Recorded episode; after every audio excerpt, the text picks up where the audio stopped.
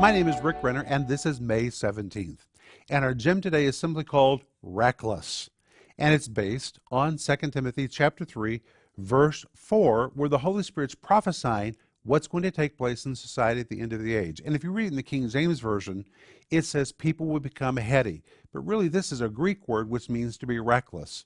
It describes a people who really don't think things through. They act before they speak, they act before they really think something through.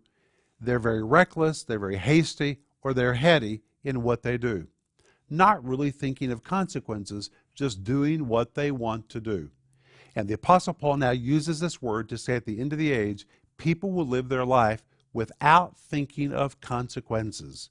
Does that describe our generation? Think about that today. Sparkling Gems 2 is a book that includes more of Rick Renner's personal stories than any other book he has ever written.